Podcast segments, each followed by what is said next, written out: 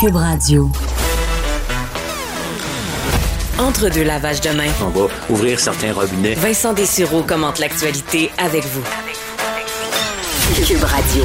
Un été pas comme les autres.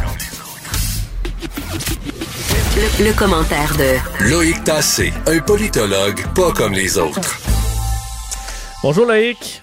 Bonjour Vincent. Euh, Loïc, on commence avec une histoire vraiment troublante euh, qui touche le prince d'Arabie Saoudite, Mohamed Ben Salman, qui ont, Ben Salman, évidemment tristement, tristement euh, reconnu dans, le monde, là, qui enverrait des assassins au Canada maintenant. Oui. En fait, il s'agit même d'une escouade dont on connaît le nom. Ce serait, il s'appelle l'escouade du Tigre. Et euh, ce sont des gens qui auraient été envoyés, figure-toi, au Canada en 2018. Et on le sait parce que euh, ce sont des documents qui ont été déposés en cours à euh, Washington, à la cour de Washington euh, et la capitale des États-Unis, j'entends. Et euh, il s'agirait en fait euh, de gens qui ont été envoyés pour assassiner Saad al-Jabri, qui est un résident permanent du Canada, mais qui a une particularité, c'est un ancien haut responsable des services de renseignement euh, de l'Arabie saoudite. Or, dit euh, M. al-Jabri, il connaît, M. al-Jabri, des il a des informations qui seraient compromettantes, sensibles et même humiliantes sur Mohamed Ben Salman, et ce serait pour la raison pour laquelle il aurait envoyé des gens l'assassiner. Heureusement, euh, cette escouade, semble-t-il, a été euh, a été interceptée à l'aéroport de Toronto en 2018 euh, parce que les, douaniers avaient, avaient semble-t-il compris qu'il euh, y avait certains problèmes avec ces gens-là et ils avaient avec eux, figure-toi, le même matériel qui a été utilisé pour assassiner Khashoggi, c'est-à-dire donc euh, les trousses médicales, les trousses euh, de, de dissection, etc. Et ils étaient donc, ils essayaient d'entrer au Canada. Donc les, les douaniers n'ont pas été leurrés. Euh, heureusement, M. Al-Jabri est toujours vivant, mais malheureusement pour lui, il y a deux enfants en Arabie Saoudite et ces deux enfants ont été arrêtés et auraient été torturés depuis parce qu'on essaie de faire revenir M. Al-Jabri en Arabie Saoudite, donc en, en faisant un chantage auprès de lui. Charmant personnage, Oui, euh, Mohamed Ben Salman. Je suppose qu'il y a un effet aussi, l'assassinat à l'international, euh, ça a pour effet de créer une terreur mondiale chez les dissidents euh, du, régime. Oui et non. Je pense que c'est assez difficile d'aller faire des assassinats ciblés à l'étranger. Euh, il y a quelques pays qui le font, euh, mais euh, rarement parce que ça leur retombe dessus. Tu sais bien que si on fait ça pour, si un pays commence à faire ça, Hmm. bah à ce moment-là, ça donne le droit aux autres pays de faire la même chose d'une certaine manière. Bon, il s'agit quand même de quelqu'un qui fait partie des services secrets. C'est le monde de l'espionnage. Il y a parfois des morts violentes dans cet univers, semble-t-il. Je suis pas, je suis pas partie de cet univers-là. Euh, je pense pas que toi non plus t'en fasses partie, mais euh, d'après ce qu'on comprend, ça arrive ce genre de choses. Mais ce qui est surtout très embarrassant là-dedans, effectivement, c'est tout le personnage de Mohamed Ben Salman euh, qui va succéder au roi actuel d'Arabie Saoudite, semble-t-il, mais qui est un, un- homme très dangereux, qui est un assassin. Et ça remet encore une fois en question la relation que nous entretenons au Canada avec l'Arabie saoudite. Euh, je ne suis pas du tout sûr que le Canada a intérêt à avoir des relations cordiales avec l'Arabie saoudite. Moi, je réduirais les relations au strict minimum. Euh, puis tant pis pour les, les Saoudiens qui étudient dans les universités ici. Euh, je sais que les facultés de médecine ne seront pas contentes. Il y en a beaucoup dans les facultés de médecine. Ça rapporte beaucoup d'argent aux universités. Euh, je sais qu'il y a quelques entreprises qui ont des contrats avec l'Arabie saoudite. Mais à un moment donné, il y a un problème qui se pose, un problème qui est d'ordre moral, il y a un problème qui est plus que d'ordre moral, qui est d'ordre politique aussi, parce que l'Arabie saoudite est vraiment un pays euh, qui cultive le terrorisme à l'étranger. Je, répète qu'ils cultivent, ils sont responsables en grande partie euh, des frères musulmans, ils sont responsables de l'État islamique en grande partie, c'est eux qui sont derrière ça, ils sont responsables de toute la vague extrêmement intégriste qu'on retrouve dans le monde musulman, ils en sont responsables avec l'Iran. Donc, c'est pas des gens avec qui on devrait frayer. Parce qu'on remarque des, euh, quand même des partenaires commerciaux extraordinairement importants pour l'Occident à la grandeur du monde, la Chine et l'Arabie saoudite, évidemment, pas, pas, pour les mêmes raisons exactement, car entre autres l'énergie et pour bon, tout ce que la Chine peut, peut produire. Et les deux, les, on se retrouve avec deux régimes qui se radicalisent d'année en année. Ah oui, c'est de pire en pire. Et à un moment donné, on peut pas faire affaire avec des voyous, tu sais, c'est tout simplement ça. Ces régimes se renforcent parce qu'on leur envoie de l'argent. Ces régimes se renforcent parce qu'on fait affaire avec eux. Et ça, à long terme, ça se retourne contre nous. On le voit très très bien euh, ces dernières décennies. Donc euh, c'est pour ça que je pense que les relations avec ce type de régime doivent être réduites au minimum parce que ce sont des, des régimes qui sont dangereux pour nous.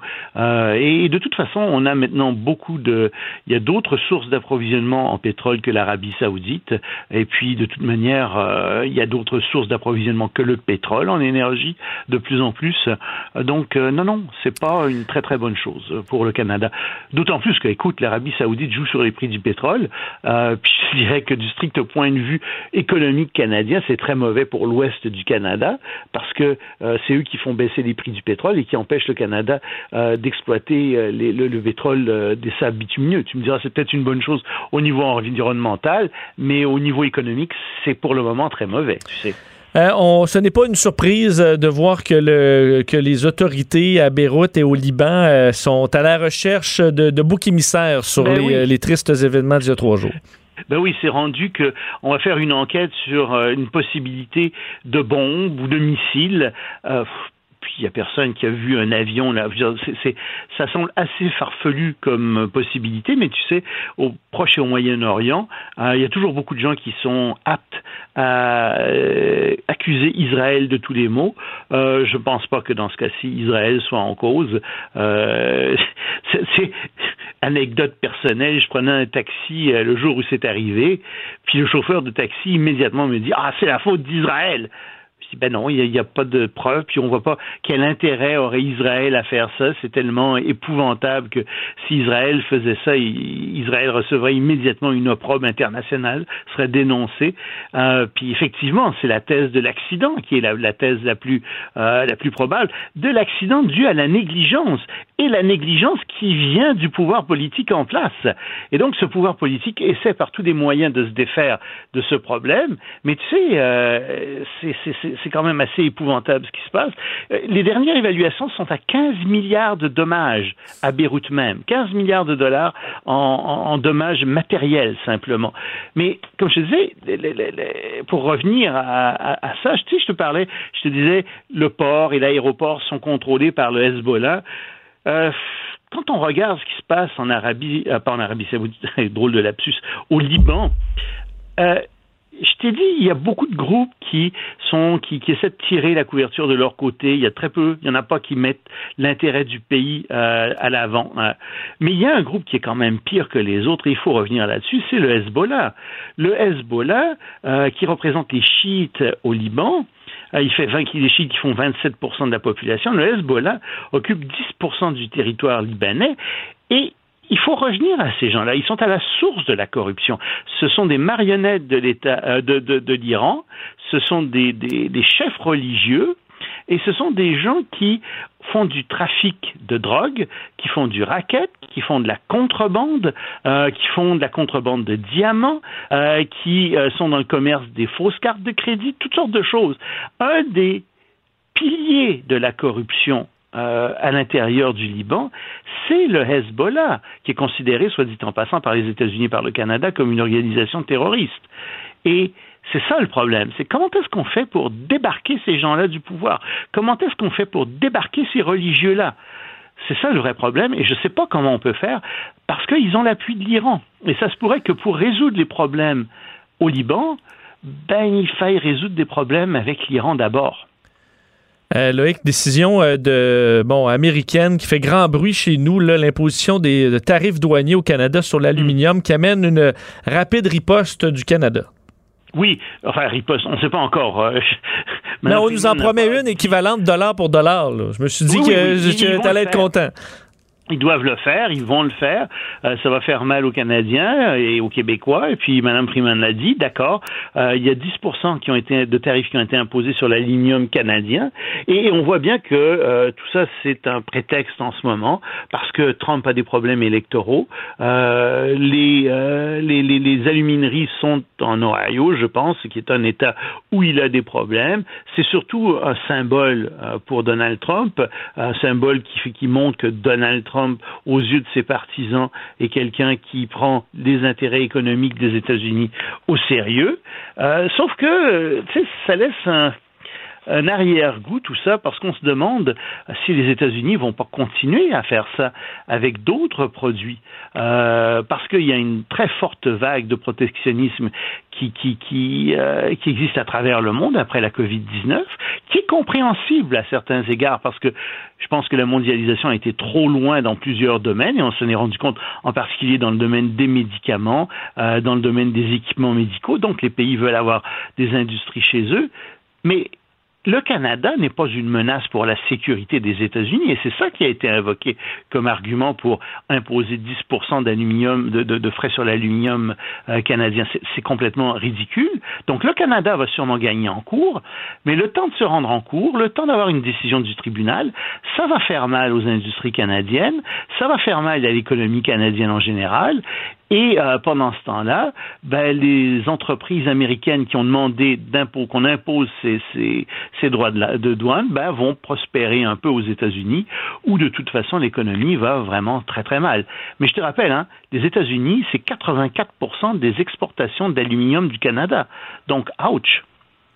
Oui, c'est énorme. On verra euh, combien de temps ça dure. Euh, effectivement, on voit que même aux États-Unis, ça a été beaucoup décrié aussi, cette décision. oui euh, je, je me trompe pas là, que ça, fait la controverse là-bas aussi. Oui, la Chambre de commerce américaine a dit écoutez, ça va augmenter les coûts euh, pour les fabricants américains. Euh, les gens ne trouvent pas que c'est particulièrement intelligent de faire ça. En plus que le Canada est un allié économique des États-Unis, tu sais. donc effectivement, il n'y a pas de bonne raison de le faire, sauf encore une fois symboliquement pour Donald Trump pour montrer à certains de ses partisans qu'il se préoccupe de l'économie américaine, qu'il en est un grand défenseur, etc. Mais je te dirais quand même il y a un problème aussi avec le nouvel ALENA, euh, parce que, en théorie, semble-t-il, en tout cas, je ne l'ai pas vérifié, mais c'est ce que les conservateurs à Ottawa disent, euh, en théorie, le Canada ne pourrait répliquer que sur des produits similaires à l'aluminium, donc ça fait un sacré problème, et ils accusent là-dessus d'ailleurs le gouvernement Trudeau d'avoir mal négocié le nouvel ALENA, et il y a vraiment un problème dans cet ALENA-là, c'est qu'il est renégociable tous les six ans. Et donc, on se demande si les Américains, Trump ou pas Trump, Biden ou pas Biden, vont pas nous refaire le même coup année après année, s'ils vont pas constamment négocier des conditions à la hausse qui feront en sorte que euh, le traité de libre-échange va devenir extrêmement désavantageux pour le Canada au fil des ans. Et à chaque fois, on, ça, rajoute des doutes sur est-ce que c'est un, allié, un partenaire aussi fiable. Ça nous fait peut-être nous faire tourner vers euh, d'autres marchés de plus en plus, euh, vu que cette fiabilité-là, on fait... Le problème, c'est que l'autre gros marché, c'est le marché chinois. Puis ce marché chinois, ben, c'est un marché qui est pire que le marché américain. Ben, donc, il reste l'Europe, effectivement, comme marché. Euh, et heureusement, il y a un traité de, de, de libre-échange qui a été négocié entre le Canada et l'Europe. Et comme en Europe, euh, les conditions euh, des entreprises, l'environnement des entreprises est assez similaire à ce qu'on retrouve ici au Canada, ben c'est peut-être une bonne chose. Si tu veux, je pense que c'est une entité économique avec laquelle le Canada peut avoir un certain intérêt à, avoir des accords de libre-échange, mais c'est pas passé ça encore en Europe. Euh, il y a beaucoup de problèmes avec cet accord de libre-échange entre le Canada et, euh, et l'Europe. J'espère qu'il va passer, mais c'est pas encore fait. Mais c'est sûr que pour le Canada, ce serait une alternative euh, très intéressante. On sait que Trump va, bon, travaille à bannir TikTok, qui devrait être vendu à, Microsoft. On a beaucoup parlé de, de, de cette application-là, mais c'est pas la seule application qui pourrait être bannie par l'administration Trump et ça risque de forcer le Canada à faire euh, la même chose. Ah oui, oui. Euh, il y a WeChat qui est maintenant dans le collimateur aux États-Unis. Et quand on regarde ce qui s'est passé en Inde, euh, tu te souviendras qu'il y a eu des, accrochages frontaliers entre la Chine et l'Inde, et l'Inde a banni 55 applications informatiques chinoises en Inde même. Et donc, on se dit, oh là là, est-ce qu'on s'en va vers ça? Est-ce que les États-Unis vont bannir aussi autant d'applications? Ce serait très possible. Parce que, tu vois, en Chine, comme ils ont le 5G, comme ils ont eu le 5G avant tout le monde, il y a plein d'entreprises dans ce domaine-là, dans le domaine informatique, qui sont en train de naître un peu partout euh, en Chine. Ils sont très avancés, ça crée beaucoup d'emplois, beaucoup plus rapidement que dans tous les autres pays au monde. C'est vraiment ce qu'on peut appeler la quatrième révolution industrielle. Or, euh, on se rend compte que les jeunes entreprises euh, qu'on appelle des licornes, en fait, aux États-Unis, qui sont des entreprises qui sont en pleine croissance avec au moins un milliard de dollars de valeur dans le domaine informatique. Ben, ces jeunes entreprises, il y en a beaucoup à San Francisco, il y en a 68. Mais il y en a encore plus à Pékin, il y en a 93 et il y en a 47 à Shanghai. En d'autres termes, les États-Unis sont en train de se faire dépasser dans ce domaine-là. Et donc, euh, ce réflexe de bannir les entreprises euh, chinoises, c'est un réflexe qui repose non seulement sur des arguments très valables de sécurité, parce qu'effectivement, on va prendre des données personnelles des Américains, mais ça repose aussi sur une lecture du marché où on est en train, on voit que les, Chinois sont en train de prendre le leadership mondial et donc on ne veut pas leur donner cette avance, on ne veut pas leur, laisser cette avance dans le marché américain et dans le marché des alliés des Américains, dont le Canada. Donc le Canada aura probablement pas le choix de faire la même chose parce que les États-Unis vont dire aux entreprises canadiennes ah, ah vous utilisez des applications chinoises, donc vous n'êtes pas sécuritaire, donc vous ne pouvez pas faire affaire avec les entreprises américaines, ce qu'on ne peut pas faire évidemment. Et euh, faut dire si on a le, disons la vie la vie privée, la, sécurité des données en tête dans l'administration américaine, il faudrait quand même aussi euh, demander peut-être davantage aux applications américaines qui, dans plusieurs cas, n'ont aucun respect de, euh, des, données euh, des, de, de, leurs clients ou de leurs abonnés, que ce soit Facebook et les autres qui revendent mm. ça au plus offrant à toutes les compagnies qu'on peut imaginer. Et eux, on leur demande peut-être pas la même, le même respect de la vie privée. On comprend que ça se retrouve pas dans les mains du gouvernement chinois, mais dans la vie de tous les jours, pour les Américains, il y a quand même un manque de respect respect de nos données, puis c'est le cas également au Canada. Ce serait peut-être intéressant qu'on leur demande mieux aussi.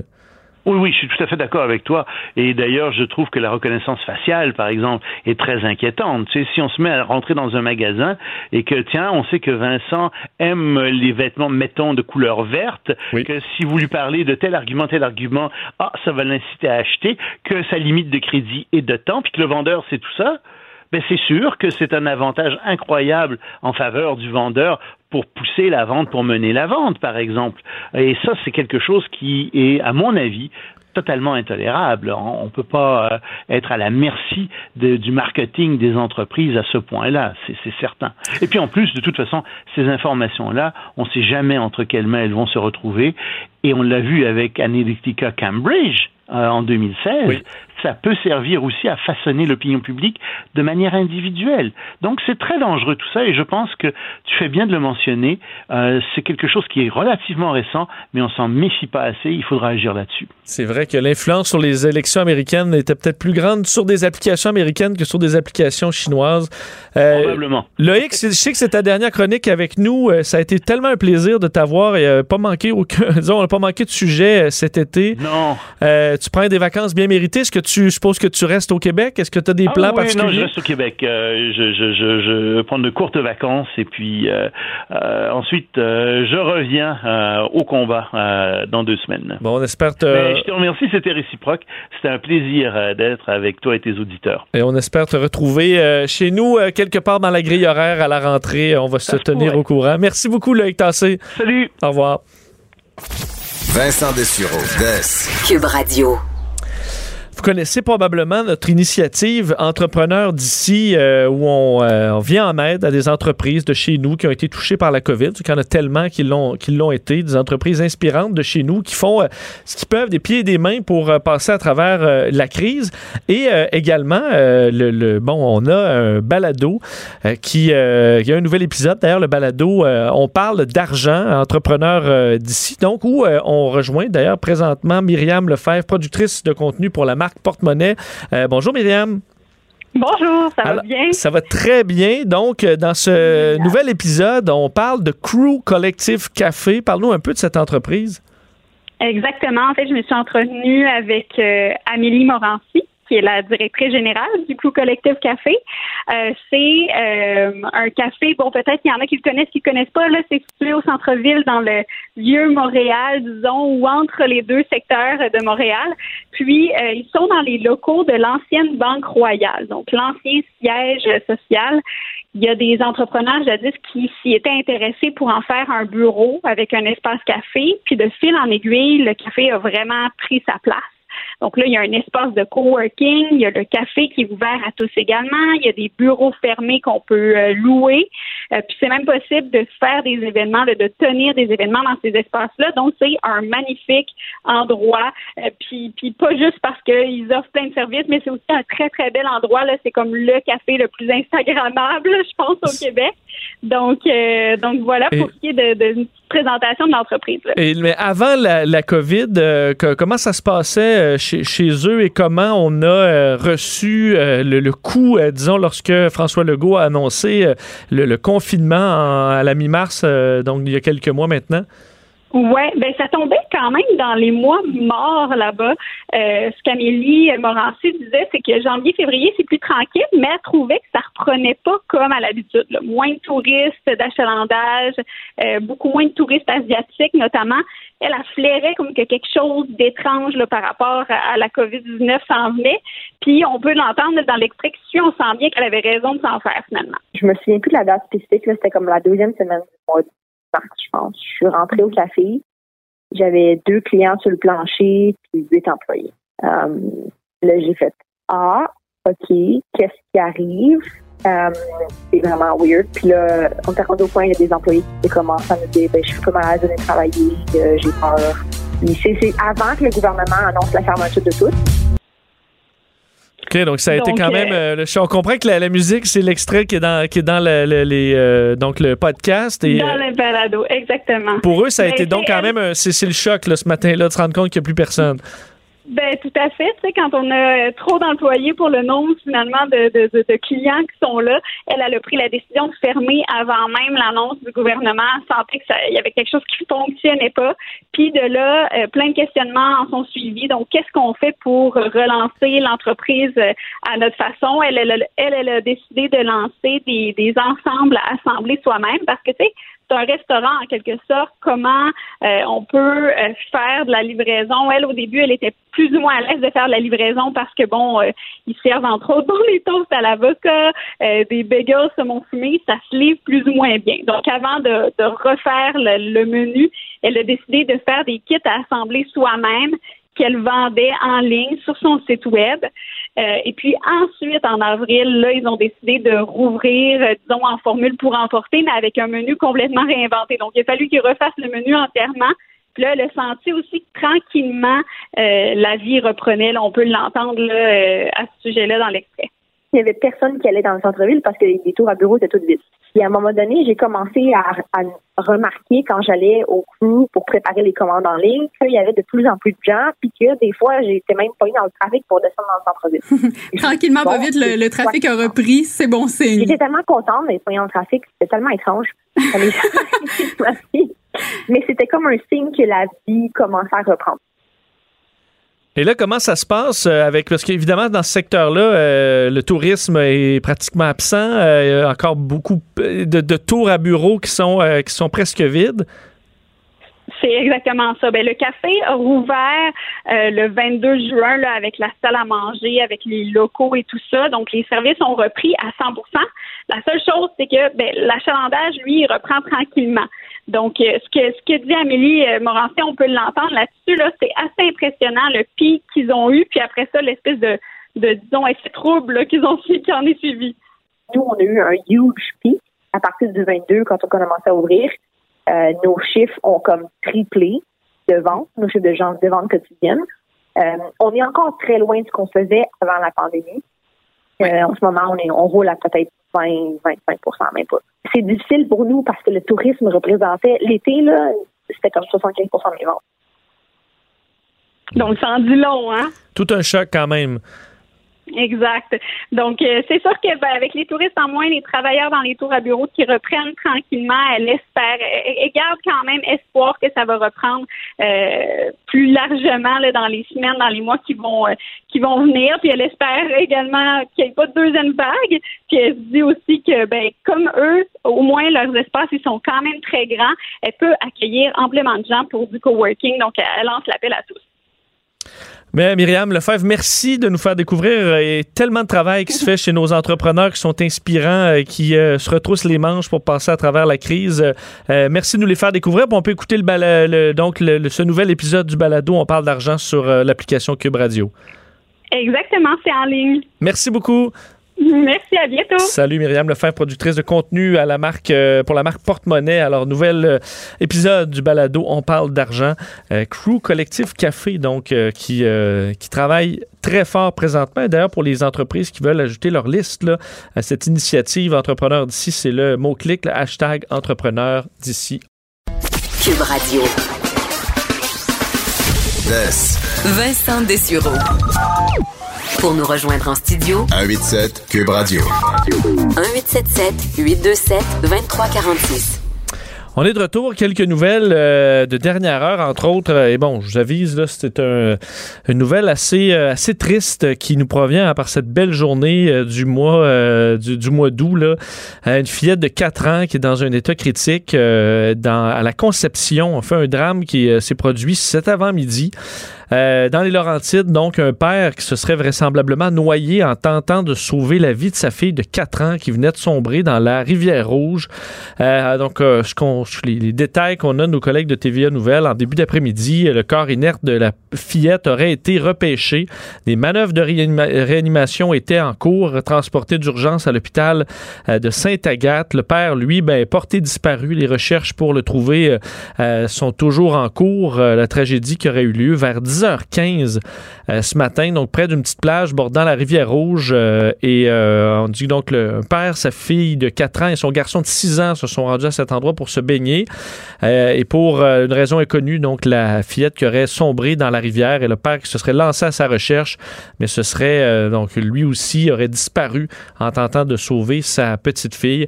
Alors le garçon de 6 ans était, était présent et se serait dépêché à aller alerter des adultes. Alors vous imaginez quand même le drame. Euh, c'est un citoyen qui a localisé euh, la petite fille un peu plus tard. Euh, qui était à ce moment-là inanimée, qui est demeurée sous l'eau pendant de longues minutes. Donc, des personnes qui ont également été traitées pour un violent choc nerveux. les services d'urgence qui étaient sur les lieux cet après-midi tentent de recherche de retrouver le père. on sait que c'est une année difficile au niveau du bilan pour les noyades. en date d'aujourd'hui, 61 personnes se sont noyées dans la province. L'année dernière, à pareille date, c'était 46. On sait qu'on a vu beaucoup, beaucoup de gens sur les plans d'eau. Évidemment, euh, les Québécois sont restés euh, au Québec, mais avaient hâte de sortir des villes. Je pense qu'il y en a beaucoup qui se sont aventurés sur l'eau. Et euh, dans un autre, disons, autre volet de ces noyades, c'est la sécurité nautique on voyait que beaucoup de cas de gens imprudents sur, et là je parle vraiment plus du cas à la conception, euh, mais ça nous amène à parler du bilan sur les, euh, plans d'eau. Et on voit entre autres des gens qui se sont aventurés avec, dans, le kayak, le canot, euh, le paddleboard, également avec des bateaux à moteur, des bateaux à voile, qui n'ont pas nécessairement les connaissances pour le faire ou qui se lancent dans des endroits risqués. Mais je le vois, je suis nouveau plaisancier, je l'ai raconté quelques fois cet été. Mais moi, je suis je peux pas dire peureux, je suis euh, à mon affaire. Alors, euh, j'ai fait les formations, euh, je, suis prudent, je m'assure qu'il fait beau, d'avoir tous les éléments de sécurité à bord, de savoir comment il marche, de me pratiquer. et je pense que malheureusement, peu de gens le font. vous avez une bouée, savez-vous la lancer de façon précise? Vous avez un truc, là, une corde à lancer, l'avez-vous déjà essayé? Avez-vous une radio pour ceux qui sont sur le fleuve? Là, j'ai des radios maritimes qui permettent d'envoyer des signaux de détresse. De moins en moins de plaisanciers qui en ont. J'en vois qui passent à peu près n'importe où, qui doivent se faire remorquer parce qu'ils ont frappé euh, leur hélice euh, sur, des, euh, sur des fonds marins, mais sur le fleuve, il y a du courant, c'est dangereux.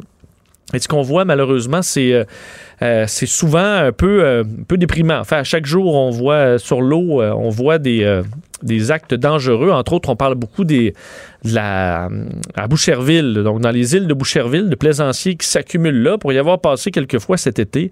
Euh, évidemment, pas dans la partie euh, gros party, là. On est tranquille de notre, de notre côté.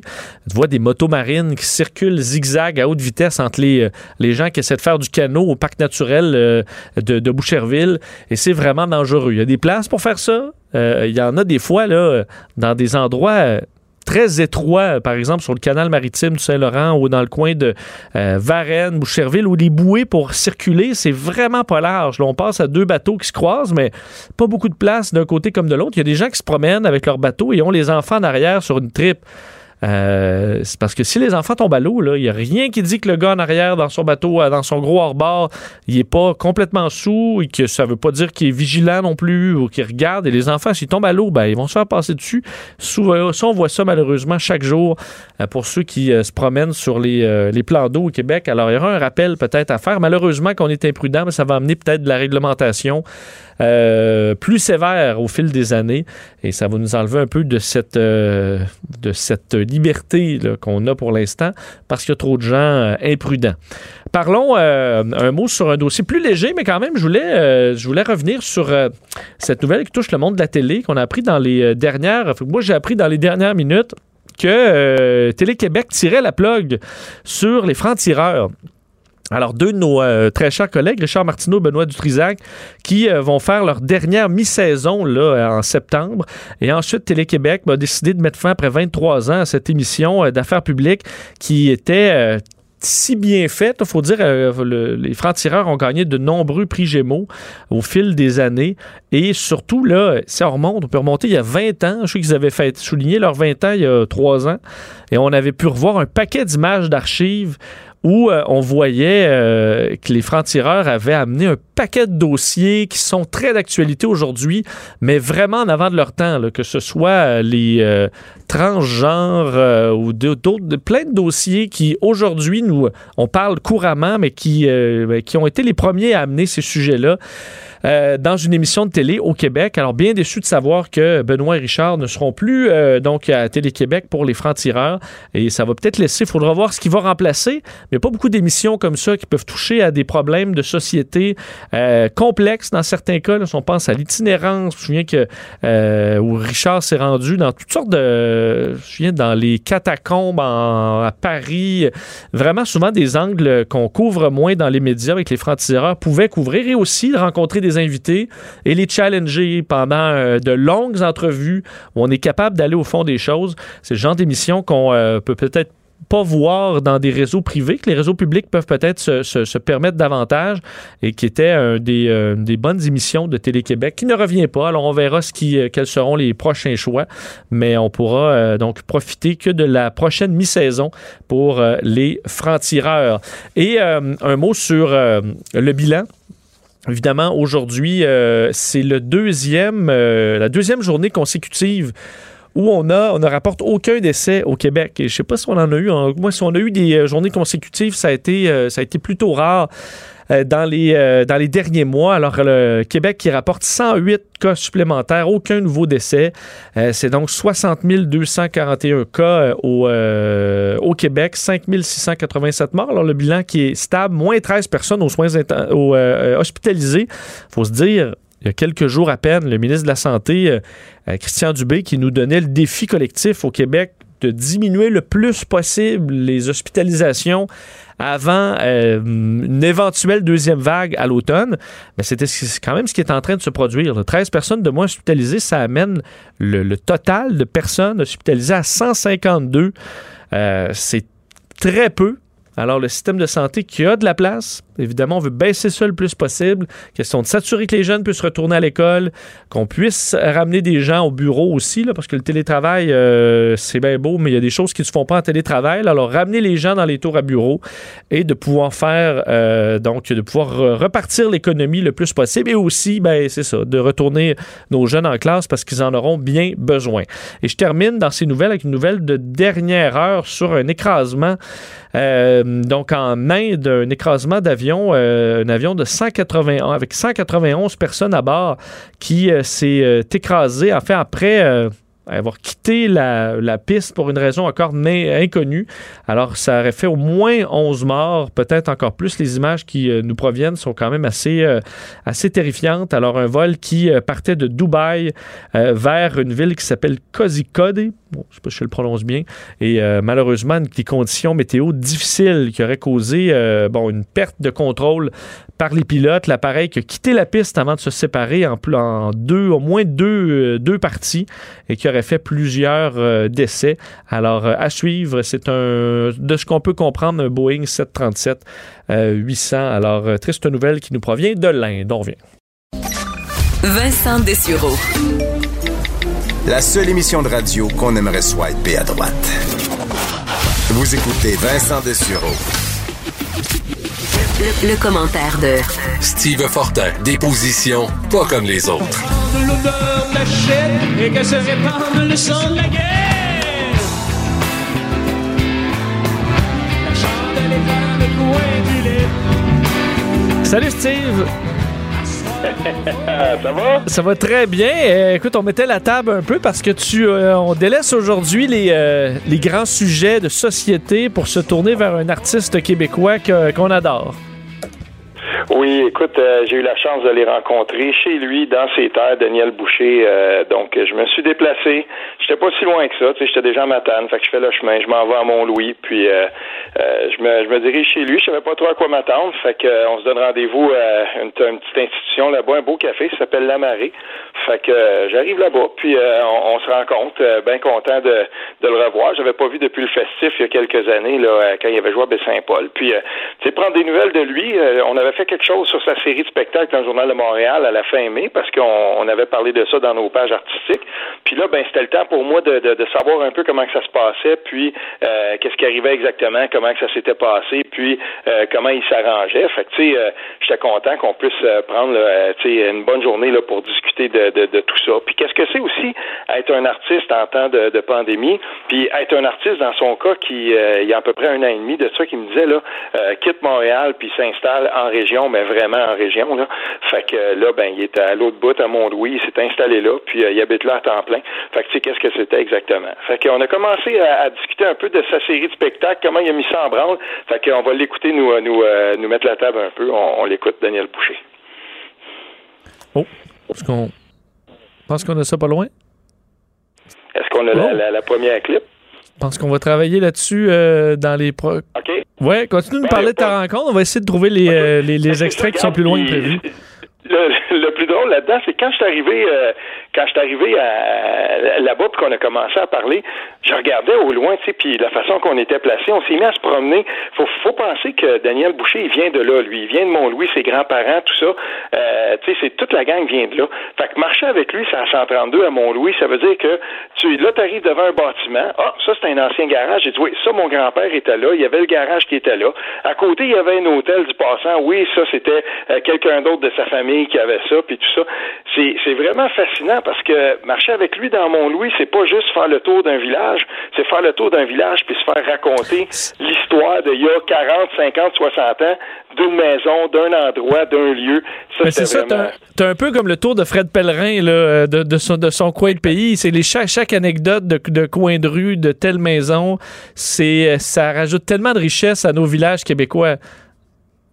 Ah oui, ah oui, puis c'est, ça qui est le fun dans le fond, parce que euh, quand on parle d'un retour aux sources, ben dans son cas, c'est exactement ça que, que, que c'est, tu sais, parce que euh, tu sais, lui, il, revient là, puis euh, tu sais, c'est, c'est sûr et certain que tu arrives prends un café, mettons, à la Marie avec lui, ben, hey, salut, puis tout le monde, là, il est revenu, tu sais, c'est le, gars qui est revenu dans son bout, salut tout le monde, euh, tu sais, bien friendly, bien normal, là, pas, euh, tu sais, il n'y a pas de vedette là-dedans, rien, là, c'est, le gars qui est chez eux, puis euh, on aime lui parler, on lui envoie la main comme ça, c'est vraiment, vraiment génial, tu sais. Parce que sortir de la ville, reste que pour des artistes, c'est beau, là, euh, être urbain, mais c'est pas nécessairement là qu'on trouve l'inspiration, surtout pour, je pense, nos chanteurs québécois, d'aller en région, c'est, ça, ça, ça, ça régénère pas mal plus l'imaginaire. Ben oui, puis dans son cas aussi, il y avait le défi de quelqu'un qui décide, moi je prends mes je prends mes affaires, je me retourne chez nous, mais je veux continuer à être un artiste, puis je veux continuer euh, à m'exporter dans le Québec et ailleurs dans le monde. Puis en gros, notre notre rencontre a beaucoup tourné autour de ça. Qu'est-ce que c'est que, euh, par exemple, dans le, en temps de pandémie, dire euh, moi je veux continuer à faire de la musique, puis je, veux continuer à garder le contact avec avec mes fans, je veux, je je veux garder le contact avec le public. Puis moi je trouve que dans, dans, la, la, façon dont il a conduit ses affaires pendant la pandémie avec sa série de spectacles qu'il a appelé de chez nous à chez vous là, quelque chose comme ça. tu sais, j'ai trouvé ça vraiment génial parce que il s'est installé un petit studio. il a fait ça dans une maison qui était à vendre, une très très belle maison et dont il connaissait le, le il connaît tout le monde de toute façon, fait qu'il réussit à s'installer quelque chose là-dedans qui est absolument vraiment le très très beau. Puis c'est qu'est-ce qui est drôle, c'est qu'il avait jamais montré l'intérieur de ça à personne. Puis là, à un moment donné, il arrive et dit ben oui, gars, je vais te montrer quelque chose, tu vas voir. Puis j'arrive là, je vois une maison vide, je comprends pas trop, je rentre, puis toutes les pièces sont vides. C'est un ancien restaurant, fait que c'est super vaste. Moment donné, il arrive dans le milieu, puis il y a une pièce 12 par 15 pieds, 12 pieds par 15 pieds à peu près puis un studio là-dedans. Puis il s'est monté un, un, truc vraiment, vraiment le fun, puis il dit, garde Steve, il dit, c'est de là que ça, tout se passait ici. Mais il m'a expliqué aussi qu'il s'est installé là parce que lui, il, il, il s'est bâti une maison un petit peu en retrait dans la montagne, mais il dit, j'avais, j'avais des doutes. Il dit, je voulais pas m'installer là parce que j'étais pas sûr de la connexion Internet. Puis, tu sais, pour lui, ça, c'était comme un, un, petit, un, petit peu un frein, là, tu sais, pour, en tout cas, euh, il y avait des, il, y avait des petits doutes. Fait qu'il s'est installé en plein cœur du village quand il y avait la fibre optique, puis il s'est dit, de là, je vais être capable de conduire mes affaires. Steve, juste, on a retrouvé tes extraits euh, et je veux, je veux, je veux vraiment les entendre. Rappelle-nous le premier, quel, est, quel est le contexte de, de cet extrait-là? Ben le contexte, c'est ça, il nous explique comment, comment il s'est installé là, puis il va nous parler justement de la connexion Internet. On l'écoute. On l'écoute. Pour faire des performances, des spectacles de 60 minutes, OK. J'avais besoin d'une excellente connexion Mm-hmm. Internet. OK. Mont-Louis, c'est un petit village. Tu sais, mon père venait d'ici. euh, tu sais, fait que je connais pas mal de monde.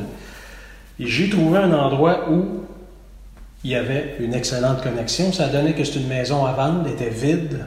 Je me suis installé ici. Je me suis monté un petit décor avec euh, de la vieille planche que j'avais chez nous. Je me suis installé de l'éclairage, des rideaux pour couper l'écho. Et c'est d'ici que j'ai présenté ma série de spectacles.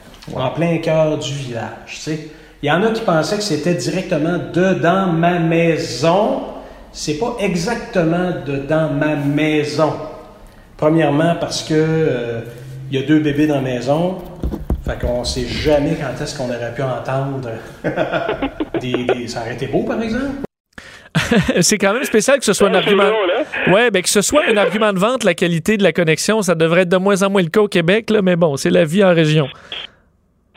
Là-dessus, là, Vincent, je te promets que la semaine prochaine, on parle juste de ça parce que c'est un, un sujet à traiter en soi. Oui. Mais je veux aussi qu'on s'arrête à, la- dans, la deux- dans le deuxième extrait qu'on va entendre.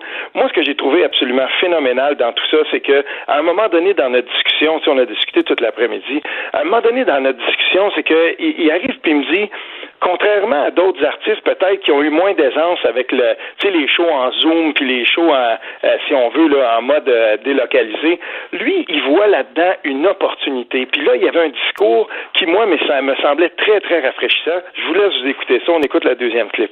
Moi, je te dirais, non seulement c'est viable, mais une fois la vie normale rétablie, si tu veux, j'ai l'impression que si on travaille bien, on est en train d'ouvrir une nouvelle branche de notre métier qui est complémentaire au médium traditionnel du spectacle.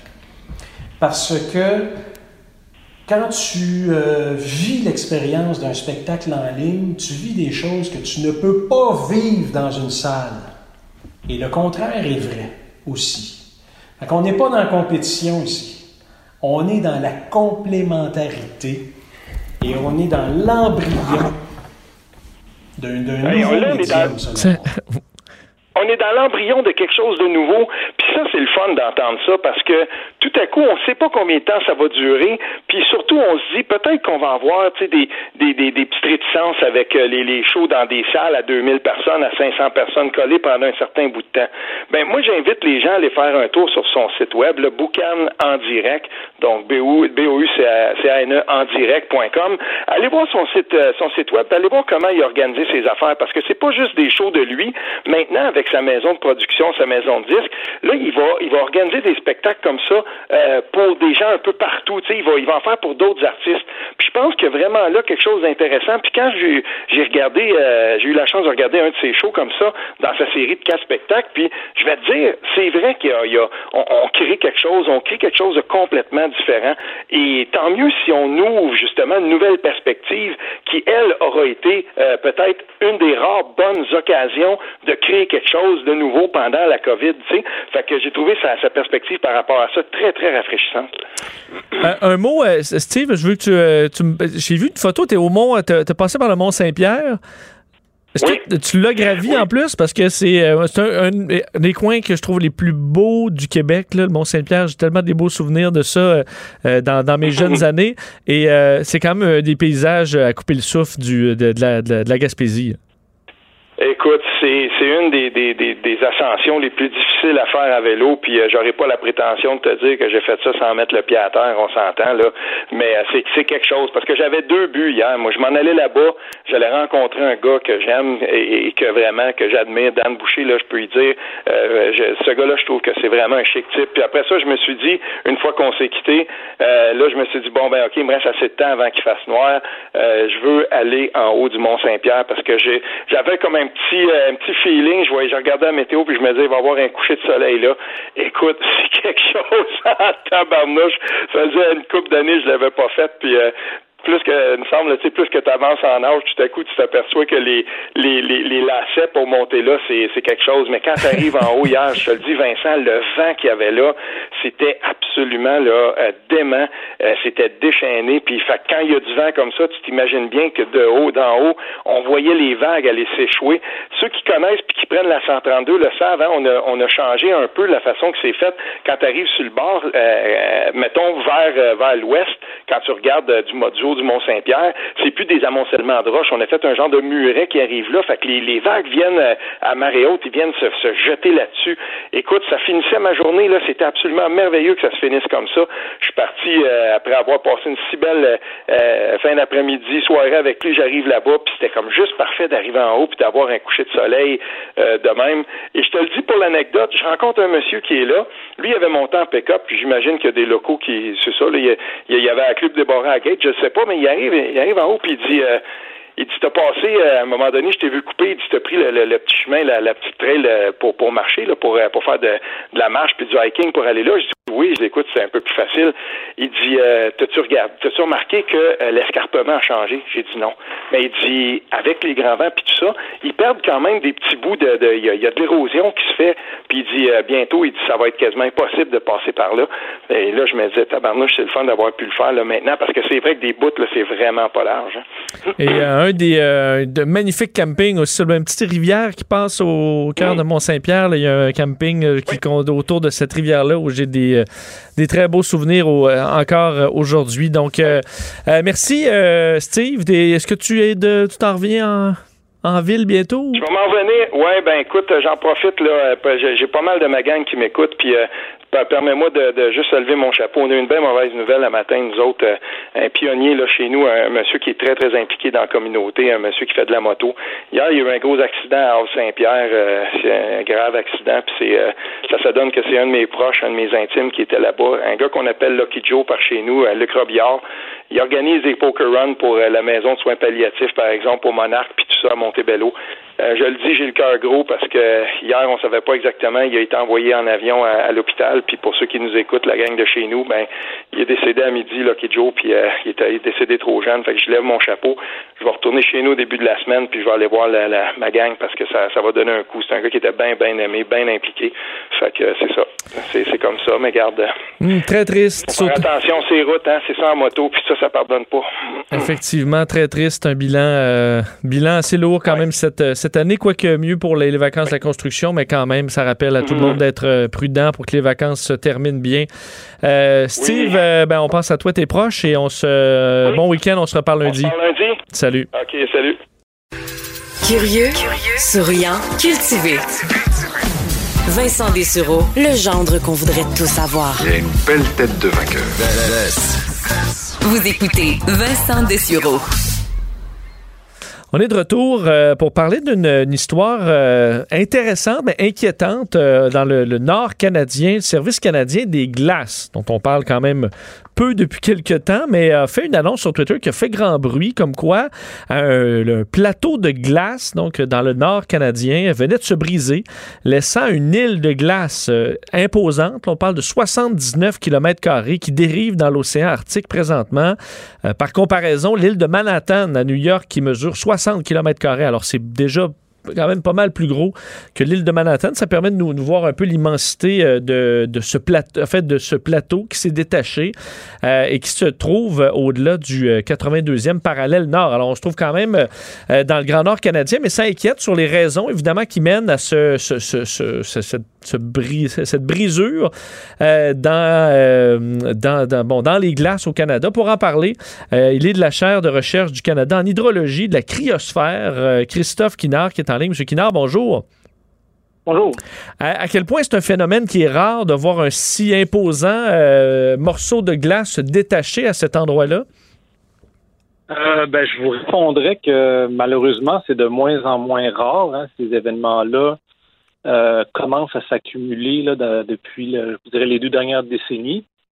Mais euh, sur une plus longue période, ça reste des événements rares. Hein. Ces, plateformes de glace ont, longuement été jugées stables, donc c'est-à-dire résistantes au climat. Donc, dans le cas de la, plateforme de Mille qui, vient de, se désintégrer, euh, on, estime qu'elle était là depuis 4000 ans.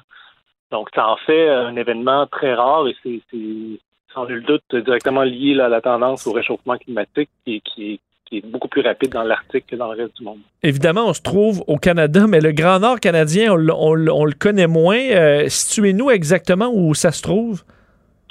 Alors, on est à la pointe nord de l'archipel arctique canadien, sur euh, donc la, la, bordure nord de l'île d'Ellesmer. Ça, c'est la, l'île la plus au nord de l'archipel arctique canadien. Donc, on est très près là, du, euh, pôle sud, à 80 quelques degrés de la donc, c'est, un endroit qui est extrêmement reculé. Hein. il n'y a pas grand monde qui vont là. Euh, il y a des scientifiques. Évidemment, il y a des populations inuites qui, transitent par ces territoires. Et donc, les événements comme ça de, de cassure et de désintégration de plateformes de glace ben, c'est surtout par les satellites là aujourd'hui qu'on est capable de les suivre et de, de, suivre donc leur évolution dans le temps. Chez nous, euh, disons, au, sud canadien, où se retrouve la majorité de la population, on a connu un été jusqu'à maintenant euh, très chaud. En fait, on a eu, euh, il a fait très beau pour nous qui, bon, qui voulons profiter de l'été. Est-ce que c'est la, le même phénomène qui est arrivé là-bas, c'est-à-dire une saison estivale et un printemps plus chaud?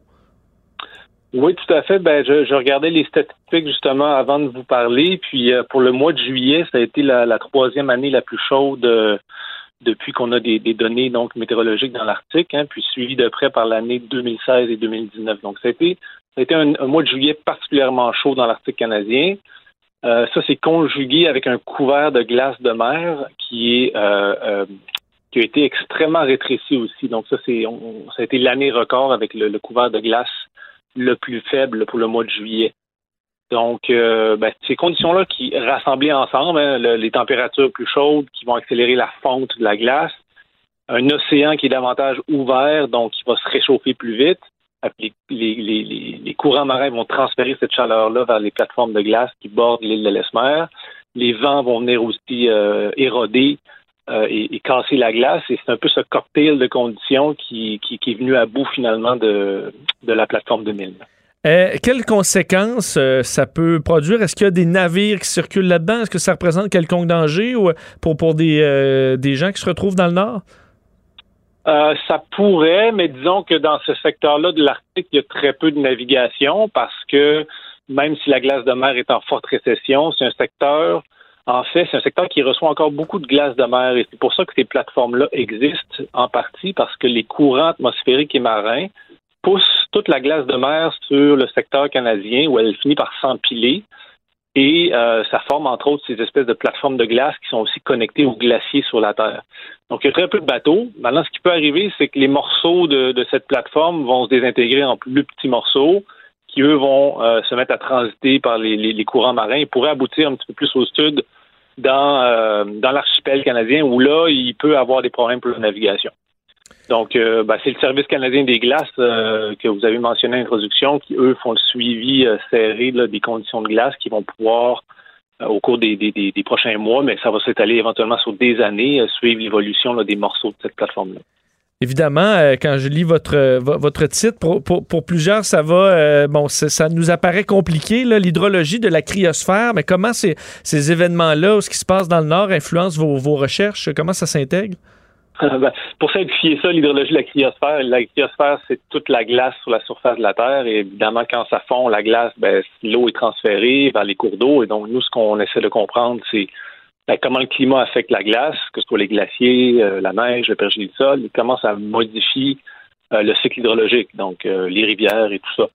Donc, pour ce qui est des plateformes de glace, parce que les plateformes de glace, c'est un peu l'extension des glaciers qui arrivent dans la mer, qui se mettent à flotter ils accumulent un peu de glace de mer, puis ça fait cette espèce de grande plateforme-là. Il n'y a pas de conséquences, disons, immédiates pour les humains, comme c'est très, très loin. Évidemment, sur place, un bouleversement écologique immense, hein, c'est des énormes surfaces. Il y avait notamment un grand lac d'eau douce qui était barré par cette plateforme-là, donc en arrière, et qui a été vidangé à peu près d'un coup vers l'océan. Donc, il va y avoir euh, des, grands bouleversements écologiques à prévoir. Euh, mais sinon, comme la glace était déjà dans l'eau, hein, qu'elle flottait déjà, ben, qu'elle fonde, euh, euh, ça ne fera pas monter le niveau des océans. Donc, il n'y a pas d'impact non plus sur la, montée des océans. Mais il faut le voir vraiment comme un, signe et un, signe finalement très fort du, changement climatique rapide qui est en train de s'opérer dans l'Arctique. Donc, ça remet de l'avant un petit peu l'urgence climatique et la nécessité ben, d'agir si on veut euh, ralentir ces phénomènes-là dans le futur. Est-ce que ça vous inquiète que, euh, parce qu'il y a quelques mois à peine, c'était le sujet peut-être numéro un, les changements climatiques, avec la pandémie, euh, le, monde a eu plus urgent à régler. En même temps, on avait l'impression que bon, ben, les avions volent plus, on est plus, on consomme beaucoup moins qu'on consommait en raison du, confinement et du ralentissement économique. mais est-ce que vous souhaitez que ça redevienne ça revienne rapidement à l'avant-plan? Bon, évidemment, oui, je le souhaite parce que je pense qu'on était quand même sur euh, une bonne lancée par rapport à la sensibilisation auprès du public qui commence à vouloir des résultats et moins de discours. Et je pense qu'il faut revenir rapidement à, ce mode de pensée, c'est-à-dire ben, exiger des résultats euh, à nos gouvernements, voter en conséquence pour qu'il y ait des actions qui se posent concrètes avec des résultats concrets et qu'on sorte de juste de faire la preuve scientifique sans prendre de mesures. D'un autre côté, je vois un petit peu la, capacité de réponse qu'on a par rapport à des crises comme la COVID. Et, l'humain est capable de répondre rapidement et de façon efficace à des crises. Donc, il faut un peu adopter de cette même efficacité face aux grands problèmes environnementaux ben, qui nous menacent pour les prochaines décennies. Ben, c'est très intéressant euh, de, vous entendre et euh, malheureusement inquiétant euh, de voir ce, ce suivi qu'on a dans le Nord canadien. Christophe Kinard, merci infiniment. Ça fait plaisir. Au revoir de la chaire de recherche du Canada en hydrologie de la cryosphère, donc sur cette, euh, ce plateau de glace qui euh, dérive maintenant, 80 km euh, de glace qui se sont détachés près de l'île d'Ellesmer, des territoires lointains mais qui, qui sont dans notre pays et qui malheureusement nous amènent des nouvelles inquiétantes du, sur la fonte des glaces. On vient. Vincent Dessureau. Il rend les affaires publiques tellement plus souriantes. Vous écoutez Vincent Dessureau. Le Québec dans votre assiette avec Josiane Desjardins. Oui, on le sait, tous les vendredis, euh, la journaliste Josiane Desjardins, spécialisée en agroalimentaire, qui nous présente une région euh, et ses attraits agro-gourmands. Salut Josiane! Salut Vincent. Et euh, si je ne me trompe pas, début août, d'habitude, c'est le, moment dans l'année où je m'en vais à Saint-Jean-sur-Richelieu pour euh, le célèbre euh, ben, Festival des Montgolfières. Mais évidemment, cette année, il n'y en a pas. Et, mais tu, tu, vas nous montrer des alternatives pour aller faire un tour dans la région. Ben, c'est ça. Cette année, quand même, on peut, on peut en profiter et passer dans ce coin-là. Donc, justement, le premier arrêt que je vous propose, c'est d'aller à la fromagerie au gré des champs. Donc là, là-bas, c'est euh, donc c'est une production biologique. On a des vaches brunes, donc déjà euh, juste euh, dans le paysage, ça fait quelque chose de différent à voir. Et c'est une des rares fromageries au Québec à faire le fromage de lait cru en 60 jours. Parce que on le sait depuis 2000, 2008, il faut avoir un permis donc spécial pour ça. on est une, des seules provinces canadiennes donc à avoir cette possibilité-là. Et il y a très peu de fromageries qui ont le permis comme tel. Donc, c'est ça, il y a quand même beaucoup de choses à contrôler au niveau des, des enzymes indigènes, tout ça, mais ça donne vraiment un goût très particulier, très authentique au fromage. Et là-bas, donc, quand on va sur place, euh, ben, il y a un roulement d'environ huit produits. Euh, donc, dans, euh, justement, on fait une seule adresse et on peut tout avoir, donc tout se procurer pour un super plateau de fromage. donc, il y a vraiment un peu de tout, dont évidemment fromage à pâte ferme, comme le gré des champs. Donc, c'est vraiment le, fromage au nom de l'entreprise qui a un petit goût de beurre, de noisette et même euh, un peu fruité, donc vraiment, vraiment un amalgame de d'arômes assez intéressant. Il y a le mot noir aussi, euh, que certains peut-être ont pu goûter, qui, était, qui est encore plus euh, prononcé, donc dans ces, dans ces goûts-là. Et vraiment la vedette, la vedette de la fromagerie, c'est le pont blanc. Et justement, la copropriétaire, Suzanne Dufresne, ce qu'elle me disait, c'est qu'en ce moment, ben, ils sont en train de s'arracher les cheveux pour répondre à la demande qui, qui, a vraiment explosé depuis le début euh, de la crise. Ils sont même en train d'agrandir en ce moment euh, la fromagerie pour répondre à cette demande-là. Donc, euh, un fromage où on retrouve arôme de beurre, crème fraîche, légèrement acidulé. Donc, vraiment parfait, ça, pour le plateau, puis pour étendre là, sur, sur une bonne baguette. Et on a aussi un nouveau, nouveau fromage, donc on me disait l'adjuvant. Euh, qui est très typé, un petit goût euh, fermier, là, donc euh, vraiment qui a été nommé, en fait, ce fromage-là a été nommé en l'hommage d'une fromagère qui, occupait un poste d'adjuvant dans l'armée canadienne juste avant de, de devenir fromagère là-bas. Donc, vraiment, on sent que l'entreprise a des valeurs humaines et on valorise beaucoup les produits là-bas. vraiment, le quand on va sur place, là, c'est, on déguste le fromage, mais tout le travail aussi qu'il y a derrière ça je vous laisse entendre la copropriétaire Suzanne Dufresne sur euh, la philosophie et aussi les particularités de l'entreprise. On a toujours voulu que ce soit euh, authentique, donc euh, euh, c'est vraiment une vraie ferme. Là. Les gens verront pas des une basse cour là improvisée puis installée là. là. C'est vraiment ils voient vraiment les vraies installations de la ferme. C'est pour ça qu'il faut quand même faire attention de ils n'ont pas accès partout parce que c'est vraiment il y a des tracteurs qui se promènent et tout là. Mais dans les tables ils peuvent ils ont ils ont vraiment accès là. Ils peuvent voir les vaches allaitantes euh, les vaches, euh, euh, dans, le, dans le jour, quand il fait beau, elles sont au pâturage. Ils mhm. peuvent les voir aussi au pâturage. mais quand ils arrivent à 4h30, on voit vraiment là, le, le, salon de traite il est vraiment t'es de devant là, t'es presque dedans là. Il y a juste un mhm. petit un petit mur de béton qui sépare là. Fait quand les vaches tournent, tu peux les toucher là. OK. Ah ouais, ouais, t'es vraiment t'es vraiment proche proche. Oh wow, ok, vraiment première loge.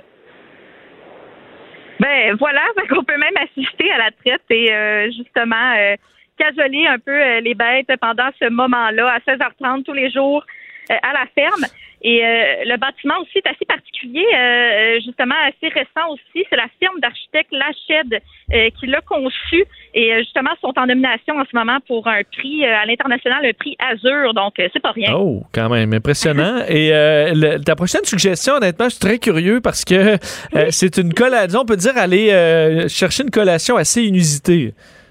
Oui, absolument. En fait, c'est les noisettes ou encore les noix parce qu'on peut en faire l'autocueillette sur place. Sauf que là, euh, disons, la, la nuance en ce moment, euh, c'est que à ce, ben, c'est-à-dire que le, au niveau de la récolte des noisettes, normalement, ça débute à l'automne, mais là, en ce moment, ils sont en train d'agrandir euh, le verger, donc on s'attend pas à avoir une grande production pour pour l'automne, mais tout de même, il y a peut-être la possibilité, donc en octobre, si on est chanceux, de pouvoir cultiver les des euh, noix de noyer noir, euh, oui. Et euh, c'est ça, donc c'est la production, c'est une année sur deux, mais la deuxième année, quand même, il peut y avoir un petit peu un peu à récolter. Donc ça, ben oui, c'est intéressant. Puis évidemment, on peut aussi en acheter sur place, hein, ça se conserve longtemps les noix. Et donc justement de savoir qu'il y a des noix qui poussent aussi près de Montréal, c'est quand même inusité.